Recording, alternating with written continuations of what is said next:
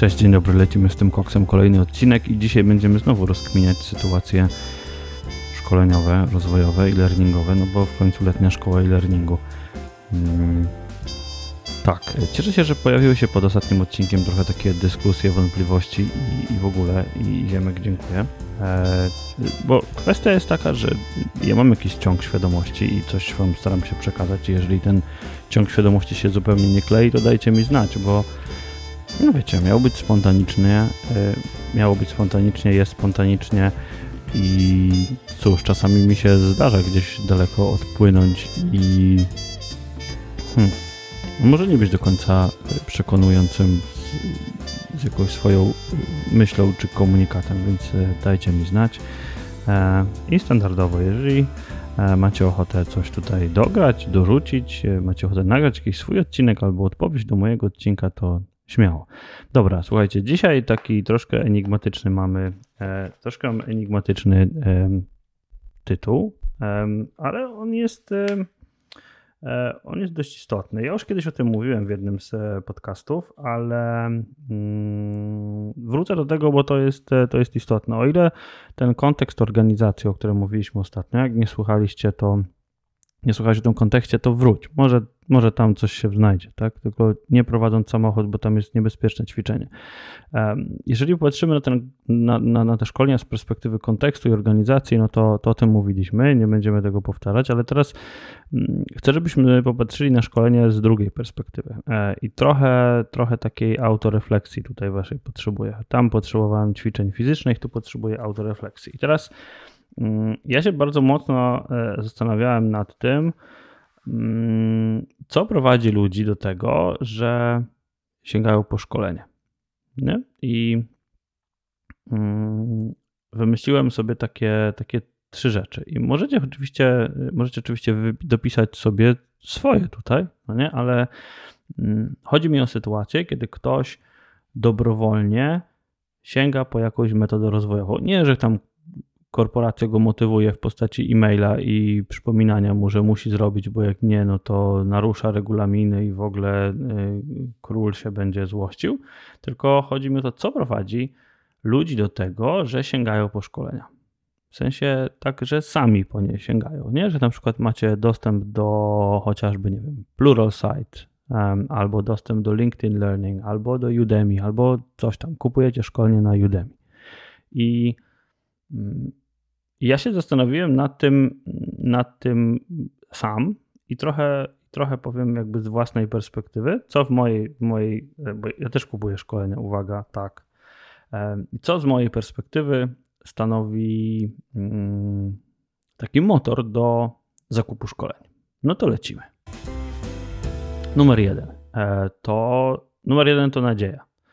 E, nadzieja na to, że dzięki temu, że mm, kupię szkolenie i dzięki temu, e, że będę w nim uczestniczył i że coś w nim tam znajdę, to dzięki temu e, zmieni się moja sytuacja. Po prostu będzie była jakaś sytuacja wyjściowa mm, i chcę, żeby ona się zmieniła i chcę, żeby coś tam się zadziało. I uwaga, to jest w wielu wypadkach mm, takie podejście. Mm, czasami ma tylko jeden krok Czyli to, i to jest krok związany tylko i wyłącznie z kupieniem szkolenia. Mm, czyli kupuję szkolenie mm, i już oczekuję, żeby sytuacja się zmieniła. To jest jak z kupowaniem karnetu na siłownię. Kupuję karnet na siłownię i oczekuję, że już się e, chudło się będzie i fitnessowało będzie się samo. No, okazuje się, że, e, że tak nie jest. Podobnie jest w wielu wypadkach z jakimiś tam właśnie zegarkami fitnessowymi, że kupię sobie zegarek i będę, i będę coś tam robił i będę biegał i w ogóle. Um, będę trenował y, i automagicznie znajdę czas na to, żeby to robić, albo przestanę szukać wymówek, że nie mam czasu. Nie, jakby no, tak się dzieje, Taki, taka, taka nadzieja występuje. Ale jeżeli mówimy już o takiej, takiej nadziei faktycznie, że, że zmieni się nasza sytuacja, to, to też inną sytuację powiem. E, nagrywając podcasty, już jakiś tam czas. Pisałem się na szkolenie Marka Jankowskiego. Marka pozdrawiam, jeżeli słucha, to tym bardziej. Mm, Spisałem się na szkolenie e, dotyczące podcastingu i, i skorzystałem z tego szkolenia. Y, myślę, że w 48 godzin przejechałem wszystkie nagrania wideo w tym kursie online. Szkolenie jest spoko. E, I, I co? I ta sytuacja moja faktycznie, muszę powiedzieć, się zmieniła. Zmieniła się w takim kontekście, że e, ja znalazłem w tym szkoleniu rzeczy, które sprawiły, że jestem w stanie podcasty robić e, trochę lepiej i jestem w stanie podcasty robić trochę sprawniej i popatrzyłem na podcasty z też kilku innych perspektyw. Na przykład z perspektywy takiej, że powinienem mieć czasami albo zawsze, albo to zależy tam od podcastu, jakąś formalną na przykład zgodę. A i, i, takie, i takie dokumenty wykorzystuję i dzięki temu jakby ta sytuacja faktycznie się zmieniła. Nie? Czyli jakby przyszedłem z jakąś nadzieją na zmianę, dzięki szkoleniu ta sytuacja się zmieniła. Mm, uważam, że podcasty są przez to jakby dojrzalsze i chociażby z takiej strony formalnej, ale, ale po prostu lepsze. Więc e, jakby nadzieja to jest ta pierwsza rzecz, która prowadzi ludzi do tego, że właśnie sięgają po szkolenia. No to klik, klik, idziemy do punktu numer dwa. Punkt numer dwa to jest optymizm. Ludzie, kiedy, kiedy patrzą na, na szkolenia, no to napełniają się optymizmem. Ja osobiście też robię tak samo. No bo szukam jakiegoś, jakiegoś rozwiązania, mam czasem jakiś problem. O tym problemie to będziemy, będziemy mówić e, wielokrotnie tutaj, tak? Czyli jest jakiś, jest jakiś problem, mamy uświadomioną na przykład jakąś niedogodność albo coś tak naprawdę nam, nas uwiera i no i ten optymizm czasami jest podszyty opiniami innych, czasami mm, sprawia, że wspomniana przed e, chwilą nadzieja żyje. Ten optymizm to jest takie, takie czasami paliwo dla, dla tej naszej nadziei i optymizm sprawia, że e, no my jesteśmy w stanie zracjonalizować wydatek. I tutaj y, wchodzą te wszystkie metody tego, w jaki sposób zaprojektować landing page, dlaczego tam się pojawiają tak zwane testimoniale, czyli opinie innych, recenzje innych. To wszystko sprawia, że no nam rośnie ten optymizm, że my jesteśmy w stanie, w stanie, patrzymy na materiał mniej krytycznie niż patrzylibyśmy, gdyby tam tego nie było. No nie? E, I optymizm, że ta zmiana nastąpi, no sprawia, że y, no my w końcu decydujemy się na, na zakup. Czasami ten optymizm, powiem też, y, jest połączony z osobą.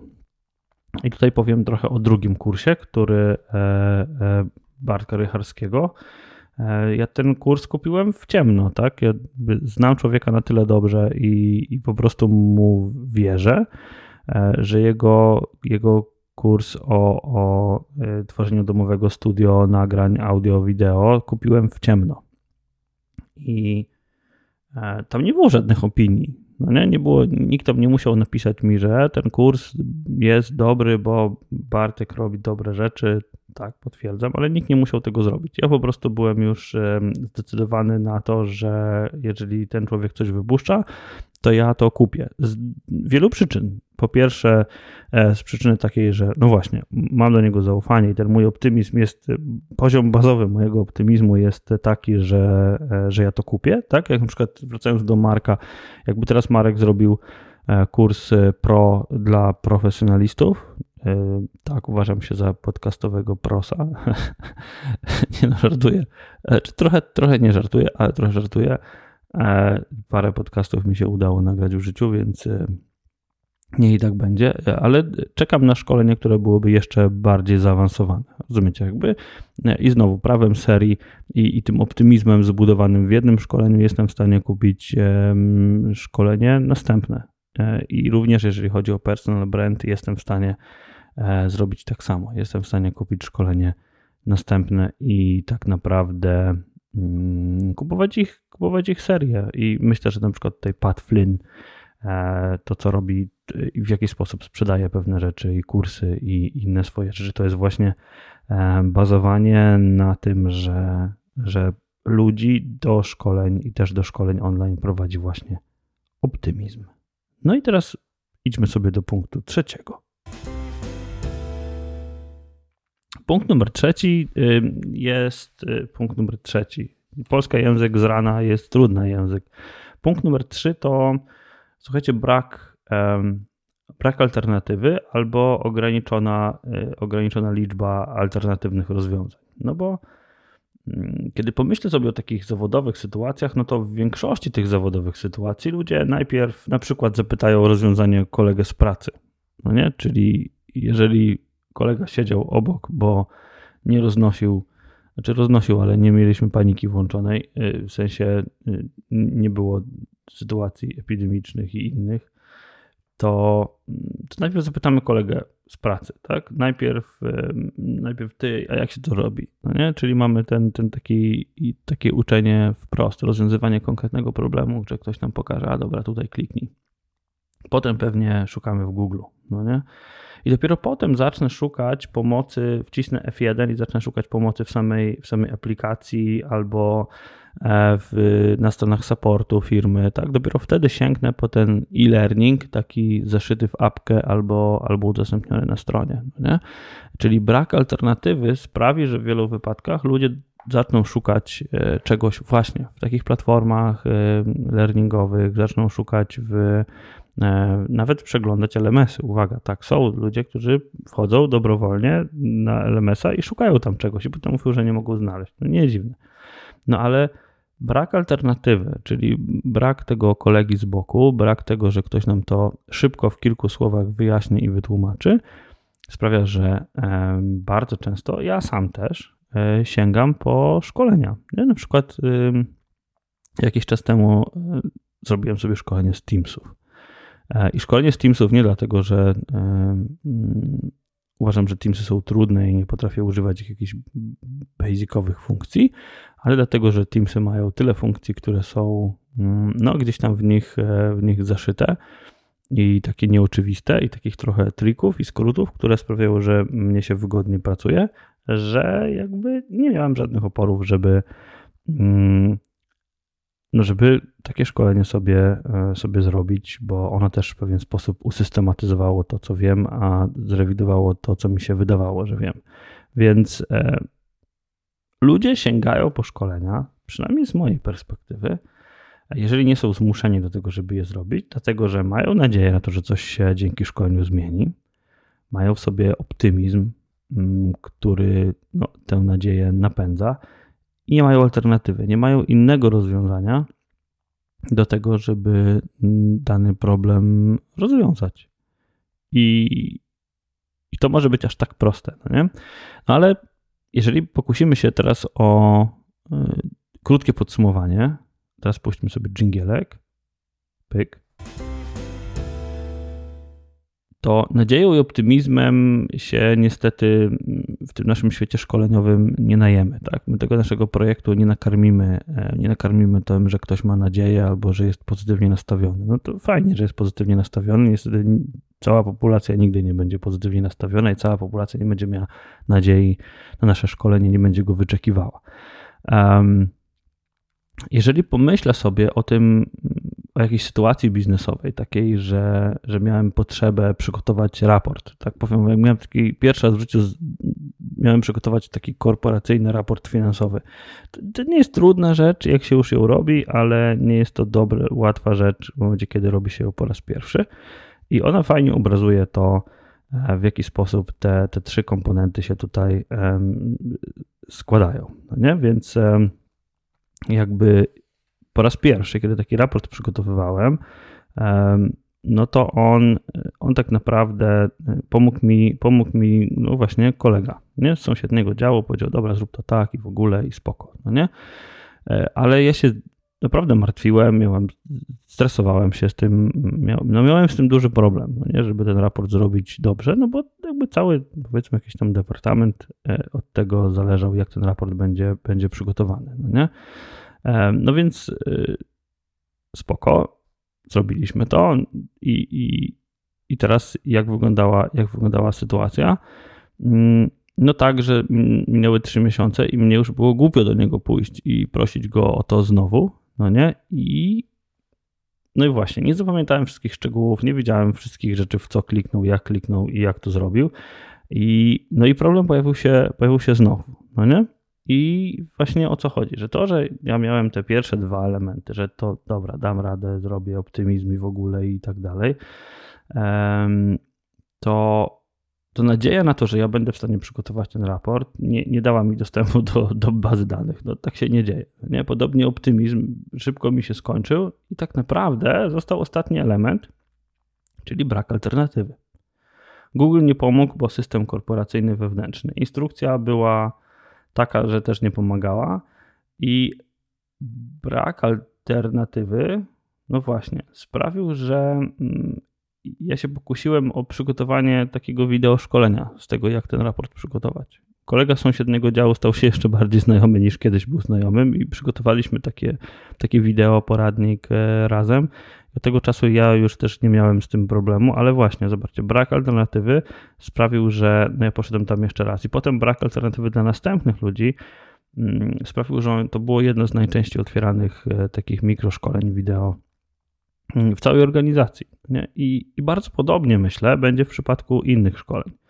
E, zwłaszcza takich szkoleń online, po które e, no, generalnie ja sam nie jestem jakimś turbofanem wszystkich szkoleń online e, i ludzie, których znam i też nie są jakimiś turbofanami, ale i nie oglądają ich dla przyjemności. Wiecie, to, to nie są takiego zjawiska jak binge-watching kursów na LMS-ie. Binge-watching serialu na Netflixie jakiegoś fajnego, no to cool, no nie? Ale, ale binge-watching na LMS-ie się nie zdarza, nie? I, brak alternatywy dopiero sprawiał, że no, ludzie są zmuszeni, nie wewnętrznie, tylko, tylko mm, samo zmuszeni do tego, żeby e, skorzystać z, takiego, z takich szkoleń. Więc do czego, do, do czego zmierzam i co ma być puentą tego odcinka, to że zadaniem projektanta jest również sprawienie, oprócz tego uwzględnienia kontekstu, e, to jest również sprawienie, żeby korzystanie ze szkoleń e, nie bolało albo bolało możliwie mało. I taką puentą sobie zakończmy. Dziękuję Wam bardzo za wysłuchanie tego odcinka. Dziękuję mm, też za wszystkie lajki, szery i w ogóle za polecanie tych odcinków. To jest bardzo miłe, co robicie a to sprawia, że siadam i nagrywam kolejne, robię sobie notatki. No, mam notatki, tu jest szum tej kartki, niech będzie dowodem na to, że, że robię notatki. I cóż, teraz tutaj chciałem się pokusić takie ładne podsumowanie, no nie? że ten odcinek przygotował Piotr Peszko, transkrypcję i support mentalny zapewnia Julianna Bojko. Ja dziękuję bardzo i do usłyszenia w kolejnym odcinku.